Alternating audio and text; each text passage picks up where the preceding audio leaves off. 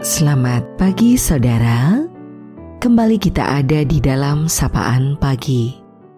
Mendengarkan Tuhan menyapa kita di dalam firman-Nya. Namun, sebelum kita mendengarkan sapaan dalam firman itu, mari teduhkan hati dan kita berdoa. Tuhan, terima kasih untuk hari yang baru kau berikan kami berserah kepadamu untuk terus mendengar Engkau dalam firman-Mu. Kami memohon Engkau sendiri yang membukakan hati kami, pikiran dan perasaan kami untuk mampu mendengar, memahami firman-Mu untuk kami lakukan di dalam kehidupan. Amin. Saudaraku yang terkasih dalam Tuhan Yesus, kita bersama-sama akan menerima sapaan dalam firman-Nya melalui Mazmur 33 di ayat yang ke-8. Sesungguhnya mata Tuhan tertuju kepada mereka yang takut akan Dia, kepada mereka yang berharap akan kasih setianya. Saudara, kita akan merefleksikan dalam tema Ayahku tak bisa datang hari ini. Sebuah kesaksian hidup yang membawa kita pada iman, harapan, dan kasih. Adalah seorang gadis kecil yang berusia enam tahun. Rambutnya diikat gaya ekor kuda ia mengenakan baju favoritnya yang berikat simpul hias. Ia sudah tak sabar untuk berangkat ke sekolah karena hari itu adalah hari bapak. Sedangkan ibunya mencoba untuk mencegahnya pergi. Kata sang ibu, lebih baik ia tetap tinggal di rumah. Alasannya, teman-teman sekelasnya tak akan mengerti dan bertanya-tanya mengapa ia datang ke sekolah sendirian tanpa disertai ayahnya. Padahal hari ini adalah hari Bapak. Selain itu teman-temannya nanti pasti dengan bangga akan memperkenalkan ayah mereka masing-masing. Namun gadis itu ia tak gentar sedikit pun. Ia tampaknya sudah tahu apa yang nanti hendak dikatakannya. Ia sudah siap untuk menceritakan alasannya mengapa ayahnya tak bisa hadir pada hari itu. Ia juga ingin menceritakan pada semua temannya tentang ayahnya yang tak pernah ia lihat lagi. Seorang ayah yang tak pernah menelpon lagi, seorang ayah yang meninggalkannya di hari ulang tahunnya. Sesampai di sekolah, ia melihat banyak bapak yang menyertai anak-anaknya. Sungguh sebuah pertemuan yang indah. Teman-teman juga tampak tak sabar, gelisah, dan tidak tenang duduknya.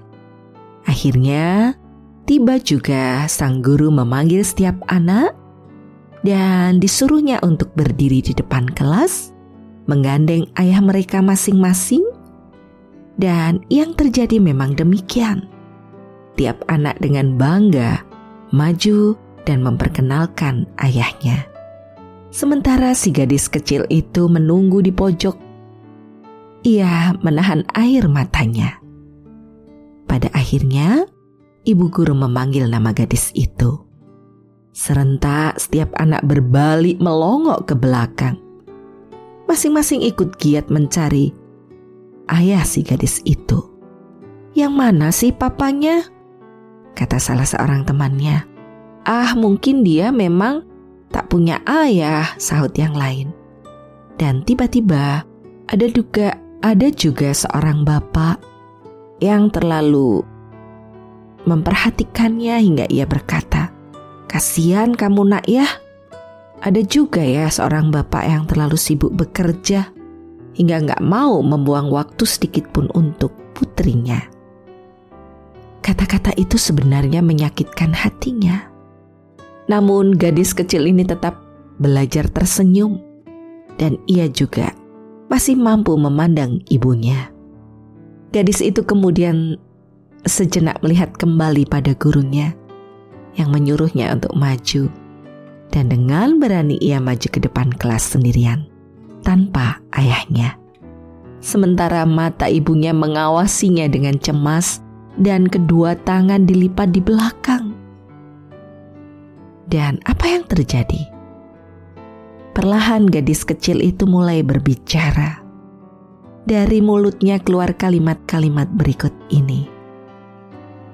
Bapakku tidak bisa datang ke sini, tetapi aku tahu ia ingin sekali berada bersamaku di sini.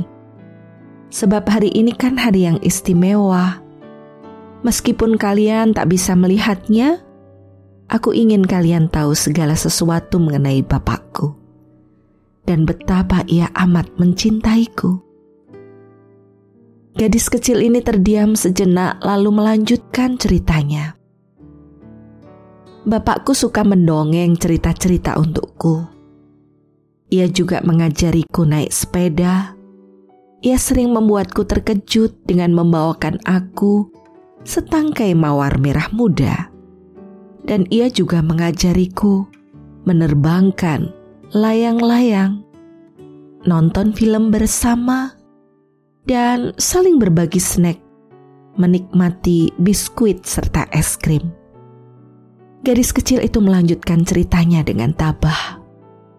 Biarpun kalian tak bisa melihatnya, aku sebenarnya tidak pernah sendiri di sini, sebab bapakku selalu ada bersamaku. Biarpun kami terpisah jauh, aku tahu itu sebab ia pernah bercerita bahwa ia takkan pernah meninggalkanku. Ia selalu ada, ada di dalam hatiku. Lalu tangan mungilnya ia naikkan dan diletakkan di dadanya. Gadis kecil ini mencoba merasakan detak jantungnya sendiri. Dan di sudut ruang kelas itu di antara kerumunan para ayah, berdiri ibunya yang sedang berlinang air mata. Ia begitu bangga memandangi putrinya, yang kata-katanya begitu bijak melebihi usia sebenarnya. Gadis kecil ini kemudian menurunkan kembali tangannya. Kedua kelopak matanya menatap lurus langsung ke semua orang. Akhirnya gadis kecil itu mengakhiri ceritanya dengan suara yang amat lembut dan halus. Aku begitu sayang pada bapakku. Dia adalah bintangku yang bersinar terang, menerangiku.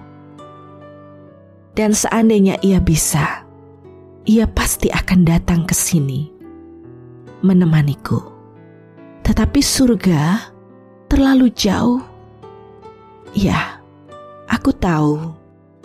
Bapakku telah bahagia dan lebih bahagia di surga bersama Tuhan. Ia sudah berjuang untuk hidupnya. Ia sudah berjuang untuk kami semua. Ia menderita sakit yang membuatnya harus meninggal karena kondisinya tak bisa diselamatkan. Bapakku terus berjuang untuk kesembuhannya dan Tuhan memberikan kesembuhan untuknya. Dia sudah baik, bahagia bersama Tuhan. Dan ibunya menjadi begitu takjub saat melihat semua orang di kelas itu terpesona mendengar kesaksian anak ini. Para bapak dan anak-anak di dalam ruangan itu tiba-tiba semuanya juga ikut menutup matanya entah apa yang mereka lihat di depannya. Entah apa yang mereka rasakan di dalam hatinya. Barangkali hanya untuk sedetik, namun mereka merasa sehati dan melihat sang ayah di samping gadis kecil itu. Aku tahu Bapak benar-benar ada bersamaku. Teriak gadis kecil itu memecahkan keheningan. Yang terjadi selanjutnya membuat lidah semua orang tercekat dan hati mereka semua yang sebelumnya ragu-ragu menjadi yakin Tak seorang pun dalam ruangan itu bisa menerangkan mengapa mereka memejamkan matanya. Tetapi di sana, di meja di samping gadis itu, mereka seakan melihat ada setangkai mawar. Mawar merah muda yang harum, mewangi, sebagai tanda cinta sang bapak yang telah tiada bagi putri kecil yang sangat ia sayangi. Saudara, dari kisah ini kita belajar bahwa selalu ada iman, harapan, dan kasih.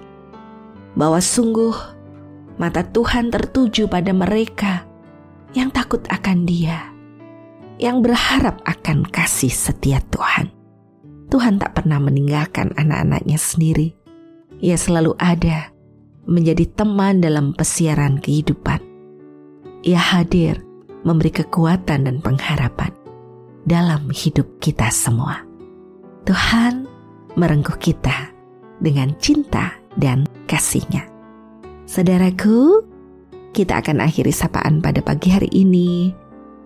Dan mari kita teduhkan hati, kita berdoa. Engkau Allah yang penuh kasih, merengkuh kami dengan cintamu yang besar. Engkau Allah yang selalu mengatakan pada kami bahwa Engkau hadir dalam setiap keadaan hidup di suka dan duka, di sakit dan sehat. Karena itu kami berserah untuk setiap saudara kami, di mana pun ada dan kau tempatkan dalam segala kondisinya. Engkau melawat dengan cintamu, engkau memberikan pengharapan dalam hidup. Kami juga berdoa bagi setiap saudara-saudara kami dalam pemulihan dari sakitnya dan terus berjuang. Engkau menjadi sumber pertolongan karena engkaulah yang empunya hidup kami sepenuhnya. Hanya padamu kami berserah. Dalam Tuhan Yesus, doa ini kami naikkan. Terima kasih ya Tuhan. Amin. Demikianlah saudara sapaan pada pagi hari ini. Terus dengarkan Tuhan menyapa kita dalam firman-Nya. Saudara bersama saya, Esti Widya Stuti pendeta jemaat Gereja Kristen Jawa Pakem, dan ada di lereng Gunung Merapi. Tuhan memberkati. Amin.